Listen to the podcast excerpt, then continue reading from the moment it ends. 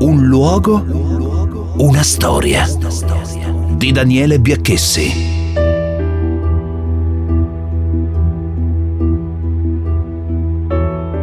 Un luogo, una storia narra vicende ambientate in luoghi dove è passata la grande storia e quella di oggi ha come sfondo uno dei gioielli dei nostri mari, cioè l'isola d'Elba.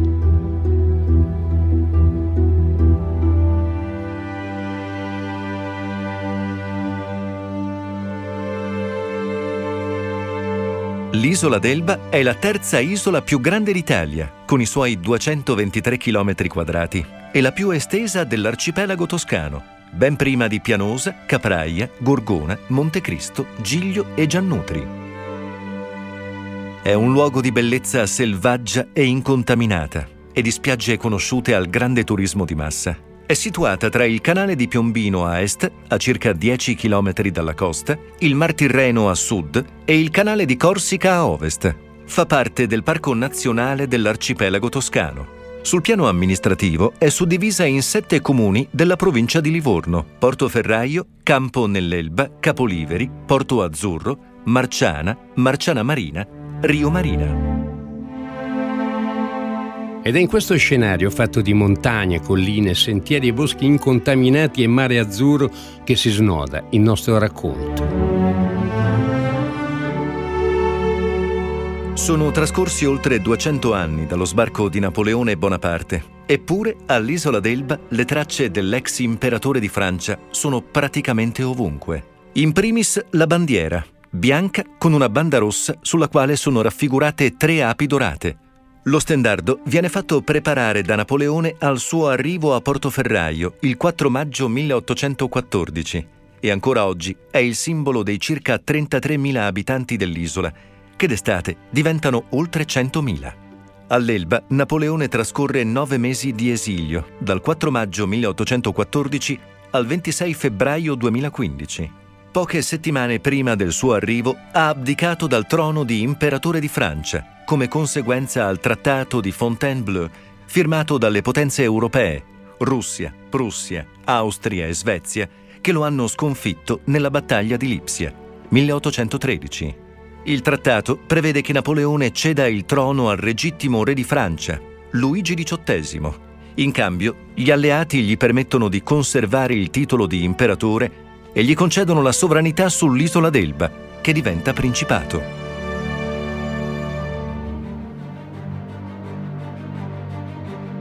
Napoleone entra nell'esilio albano scrivendo dal Frejula al generale Conte d'Aslem, comandante dell'isola d'Elba. È il 27 aprile 1814.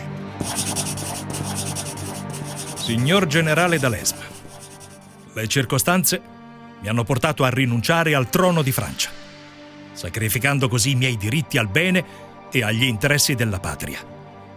Mi sono riservato la sovranità dell'isola d'Elba e dei forti di Portoferraio e Porto Longone. Ciò mi hanno consentito tutte le potenze. Vi invio dunque il generale Drouot perché gli facciate rimessa senza indugio di detta isola, dei magazzini di guerra e di bocca e delle proprietà che appartenevano al mio imperiale dominio. Vogliate far conoscere questo nuovo stato di cose agli abitanti e, e la scelta che ho fatto della loro isola per il mio soggiorno in considerazione della dolcezza dei loro costumi e della bontà del loro clima. Essi saranno oggetto costante del mio più vivo interesse. Napoleone. Fin dall'arrivo Napoleone si dà da fare per migliorare la vita dell'isola. Le vie di Portoferraio vengono allargate, altre strade costruite a Rio nell'Elba vengono inaugurate le nuove miniere di ferro. Le miniere di ferro, nell'Elba orientale, hanno rivestito un ruolo di primo piano per l'economia dell'isola sin dall'epoca etrusca. Lo sfruttamento delle stesse è continuato sino alla metà degli anni 50 del XX secolo. Da quel momento è stato un continuo susseguirsi di chiusure di miniere, con la chiusura dell'ultima avvenuta nel 1981. L'isola è ricca di monzo granito nell'Elba occidentale e una cava è tuttora presente in prossimità del paese di San Piero in Campo. L'attività estrattiva è oggi quasi del tutto abbandonata. Con l'arrivo di Napoleone l'isola d'Elba risplende di una luce nuova. Arrivano damigelle, sate, balli in maschera, le feste parigine che animano la nuova piccola corte. La tranquillità degli elbani venne così stravolta dall'arrivo del nuovo sovrano, che come aveva preannunciato nella lettera ad Aslem, cominciò sin dai primissimi giorni ad occuparsi del governo e dell'amministrazione dell'isola. Così si legge nei documenti ufficiali. Infatti, non anch'egli posò il piede sul suolo elbano che profuse nuove somme fra gli indigenti dell'isola. Ordinò numerosi travagli e nell'interno della città di Portoferraio e nelle adiacenti campagne. Fece ripor mano alla grande strada interminata che unisce questa piazza alla piazza di Lungone e innalzò vari elbani a onorevoli cariche Rianimate per lui le arti, le scienze, l'agricoltura, il commercio, l'Elba presentò il vero aspetto di un'isola fortunata e i di lei giorni furono quelli del secolo d'oro. Il 7 maggio 1814 Napoleone iniziò a dare disposizioni sull'organizzazione della Marina e convocò per il giorno seguente il sottoprefetto, il commissario di Marina, il direttore del registro, il commissario di guerra, il direttore delle contribuzioni, tutte quelle persone che potevano informarlo sullo stato dell'amministrazione del paese, delle dogane, dell'amministrazione sanitaria e marittima. Da allora in poi il governatore Drouot fu sommesso da disposizioni imperiali e Portoferraio assunse l'aspetto di un grande cantiere. Si costruì un condotto sotterraneo per evitare allagamenti alle strade, si allargarono le strade per farvi passare la carrozza imperiale, abbattendo anche i muri se necessario, si lastricò la via che conduceva alla palazzina di Napoleone, ai mulini.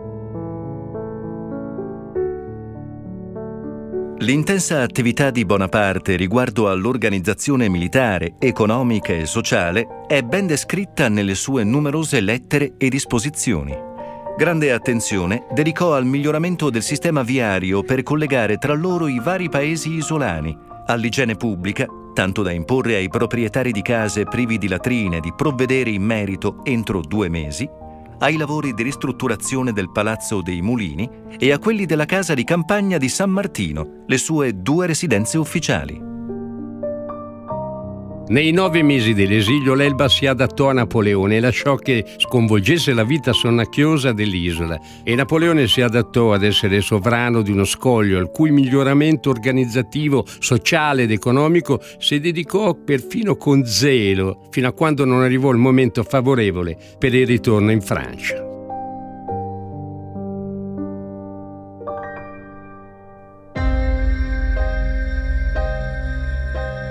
Napoleone non intendeva certo rimanere all'isola d'Elba per il resto dei suoi giorni. Aveva dimostrato massima cautela, un profilo basso, mascherando con la massima abilità il suo disegno di ritornare protagonista in Europa. Così, gran parte dei suoi nemici politici e militari si erano ormai convinti che l'imperatore avesse ormai abbandonato sogni di gloria. Verso la fine del 1814, la frustrazione di Napoleone aumentava la rendita promessa con il trattato di Fontainebleau non arrivava e le sue casse erano vuote. Il timore di poter essere sloggiato dall'Elba per un luogo lontano aumentava. Intanto la spatizione del continente al congresso di Vienna attraversa una fase delicata e fra gli alleati c'erano dissensi e tensioni e il francese vi intravedeva l'occasione per spezzare l'alleanza fra i suoi nemici e compiere cioè il proprio destino. Re Luigi XVIII, soprannominato Luigi il Grassone, si era fatto dei nemici. Appena rientrato dall'esilio in Inghilterra volle cancellare due decenni di storie, rinunciò con il Trattato di Parigi ai confini naturali francesi, ristabilì privilegi fra i nobili e gli emigrati, spogliò la Legion d'Honneur della sua prerogativa concedendola a chi la voleva, soppresse pensioni e gratificazioni ai mutilati, ai veterani, creando quindi un malcontento nel paese difficile ormai da contenere. A metà del febbraio del 1815 gli avvenimenti precipitano.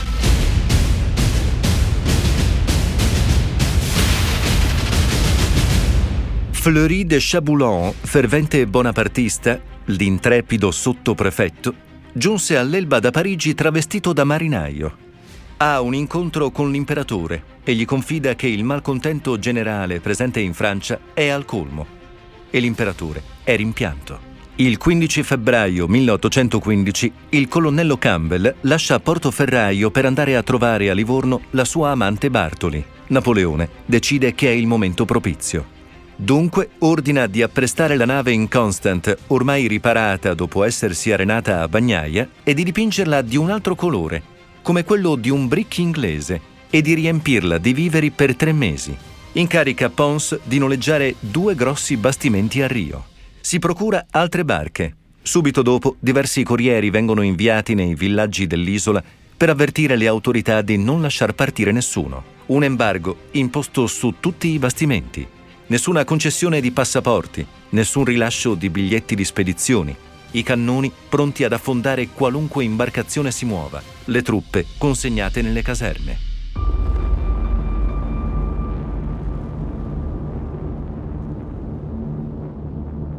Sono i giorni in cui l'imperatore aveva appena ricevuto notizie decisive da Murat sul congresso di Vienna e si rivolge così a Drouot. Sono rimpianto e richiesto da tutta la Francia. Fra pochi giorni lascerò l'isola per obbedire ai voti della nazione. La sera del 25 febbraio 1815 si dà una gran festa a teatro. La madre Letizia viene informata del progetto di fuga di Napoleone e gli offre i risparmi di cui può disporre.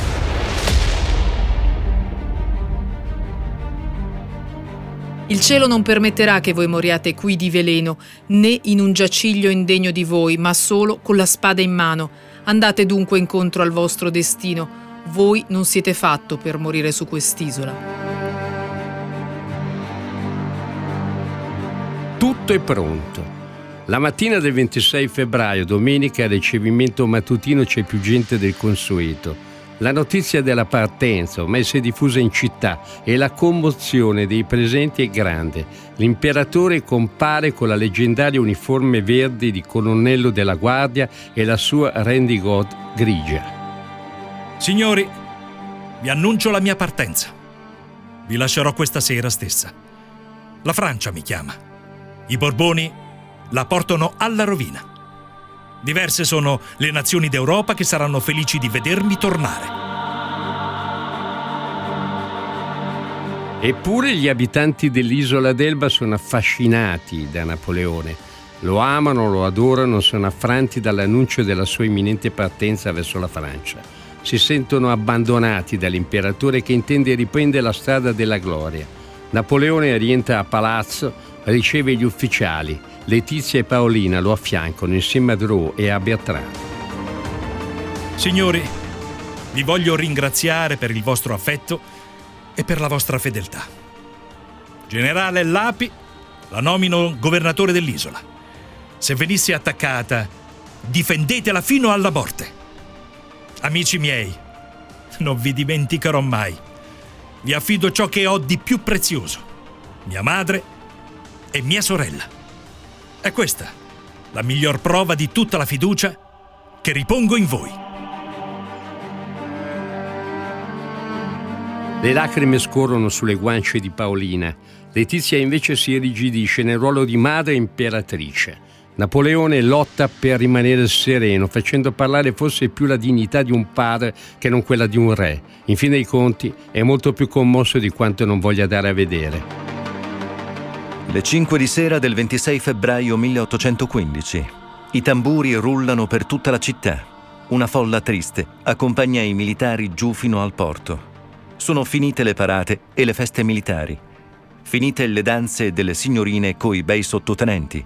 E terminati pure, almeno per l'alta borghesia, le cene dall'imperatore e i balli della principessa. Ed è pure finito quel commercio prospero, ricco da ormai dieci mesi con gli scudi dei visitatori. Alcune scialuppe fanno la spola tra le imbarcazioni e il porto, trasportando a ogni viaggio un carico di soldati.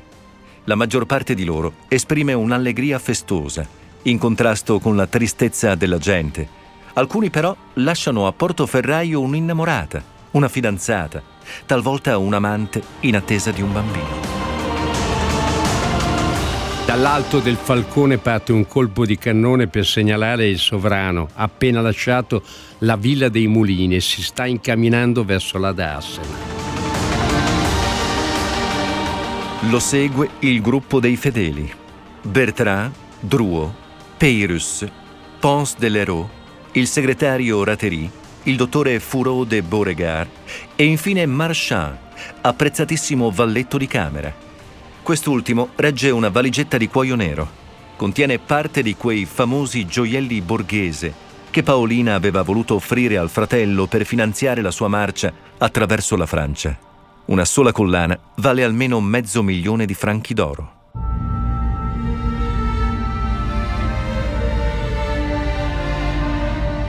Quando il corteo arriva al porto, la notte sta già scendendo. Migliaia di lampade si accendono sopra le mura, dove si accalca la gente accorsa da ogni parte dell'isola. Napoleone la percorre con lo sguardo, lentamente, forse con pena. All'imbarcadero ci sono tutte le autorità civili e militari. Sarà l'oscurità oppure la troppa emozione. Fatto sta che il buon sindaco non vi riesce. Napoleone lo abbraccia. È finita. Il 28 febbraio 1815 sarebbe approdato a Juin e sarebbe infine volato fino alle guglie di Notre Dame.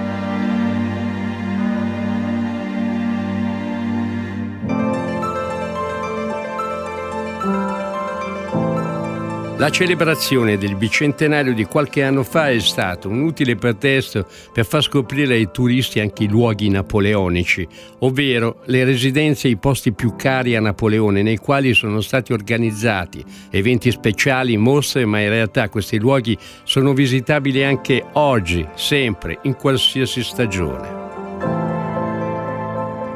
La villa dei Mulini, detta anche Palazzina dei Mulini, si trova sul promontorio di Portoferraio e fu scelta da Napoleone come residenza principale, molto probabilmente anche per la sua posizione strategica, che consentiva un'ampia vista sul mare e di tenere quindi sotto controllo avvicinamenti e sbarchi di eventuali imbarcazioni. La villa fu costruita tra due mulini a vento, da qui il suo nome, che erano però già stati abbattuti al tempo di Napoleone. Al suo arrivo sull'isola, il nuovo sovrano progettò personalmente i lavori alla villa. Fece costruire il piano superiore e programmò la ristrutturazione del vicino piccolo teatro e si occupò personalmente della scelta degli arredi dell'abitazione, che purtroppo però sono andati perduti. Parte del mobilio, oggi visibile nella villa, risale comunque all'epoca napoleonica. La villa è oggi museo nazionale. L'itinerario nei luoghi di Napoleone all'isola d'Elba tocca la villa di San Martino. Questa residenza, situata sempre a Portoferraio, ma in località San Martino, non fu abitata a lungo da Napoleone, che comunque qui trascorreva momenti di vita privata. Oggi vi si possono ammirare stampe napoleoniche dell'Ottocento e arredi d'epoca strategicamente collocati nelle belle sale affrescate. Il santuario della Madonna del Monte si trova in località Marciana, alle pendici del Monte Giova, il più antico dell'isola. Qui Napoleone soggiornò per alcuni giorni tra agosto e settembre 1814. Si arriva al santuario percorrendo un suggestivo sentiero attraverso il bosco che parte dal paese di Marciana. Preparatevi a 40-60 minuti di camminata in salita ripagati però anche dai bellissimi scorci panoramici che incontrerete. La chiesa della Misericordia si trova invece a Portoferraio e al suo interno ogni anno, il 5 maggio, si celebra una messa in onore di Napoleone. A fianco della chiesa della Misericordia potete visitare il Museo dei Cimeli di Napoleone. Il museo conserva, tra le altre cose, un calco in bronzo della testa e della mano di Napoleone, e la riproduzione del sarcofago nel quale sono conservati i resti dell'imperatore. Poi c'è il teatro, il luogo magico delle rappresentazioni e delle feste. Il Teatro dei Vigilanti si trova a Portoferraio e fu costruito proprio su iniziativa di Napoleone, che dotò quindi l'isola di un vero teatro, facendo trasformare l'antica chiesa del Carmine. È attivo ancora oggi e ospita ogni anno un ricco cartellone di spettacoli. E infine c'è l'arte, e poi le sculture e i dipinti. La Pinacoteca Foresiana, situata all'interno del centro culturale de Loger a Portoferraio, ha un'intera sala dedicata a Napoleone. Qui potete vedere una copia del ritratto di Napoleone imperatore, alcuni libri donati da Napoleone alla città e altri oggetti di epoca napoleonica. Insomma, l'Elba di Napoleone, quella dei suoi nove mesi di esilio, resta ancora tutta da riscoprire. Per questo motivo, se state programmando una vacanza, vi consiglio senz'altro di mettervi sulle tracce di Napoleone e visitare almeno alcuni di questi luoghi della sua permanenza all'isola d'Elba.